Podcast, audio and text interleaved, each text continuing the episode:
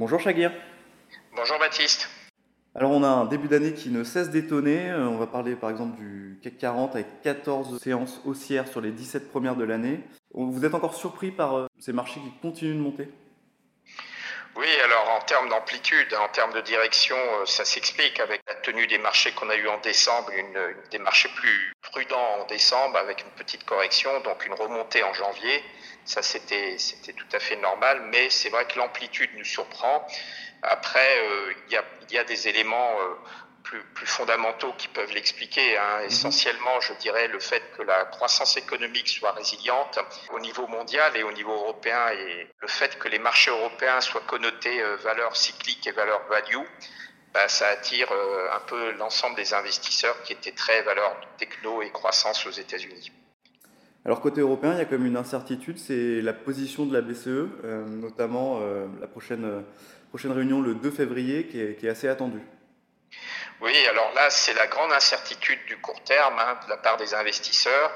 L'idée, c'est quelles seront les décisions à venir de la BCE pour début d'année et printemps prochain, parce qu'on voit bien qu'il n'y a plus d'unanimité, hein, il, a, il y a énormément de divergences à l'intérieur du Conseil.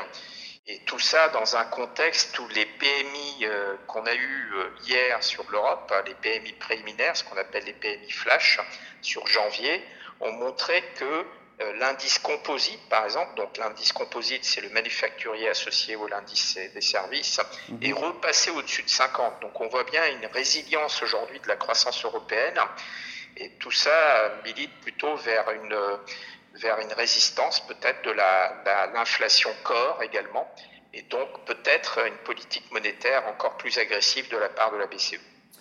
Oui, parce que concernant l'inflation corps, autant aux États-Unis le pic semble être passé, autant en Europe euh, il se profile.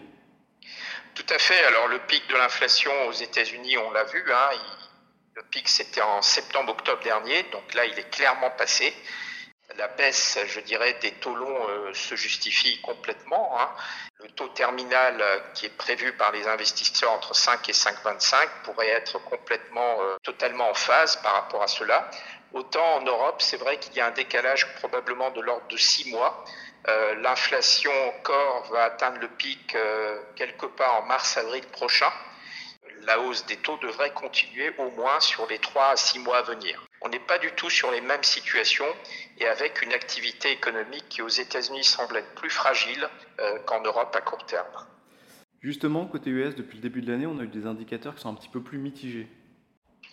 Oui, et puis surtout, on a eu aussi le retour de la microéconomie. Hein. Donc, quand on voit euh, les, les, discours euh, venant de la, des grandes sociétés de la tech qui réduisent massivement leurs effectifs, mmh. ça montre bien une prudence sur l'activité à venir. Et puis également de la part des banques américaines, on a eu des, des banques américaines qui ont euh, provisionné massivement en anticipant des taux de défaut un peu plus importants. Donc on voit bien que le sentiment aux États-Unis sur les mois à venir est beaucoup plus prudent, alors qu'en Europe, euh, on, a, on a des indicateurs effectivement plus résilients. Eh bien, merci beaucoup Chaguer et à la semaine prochaine. Merci Baptiste.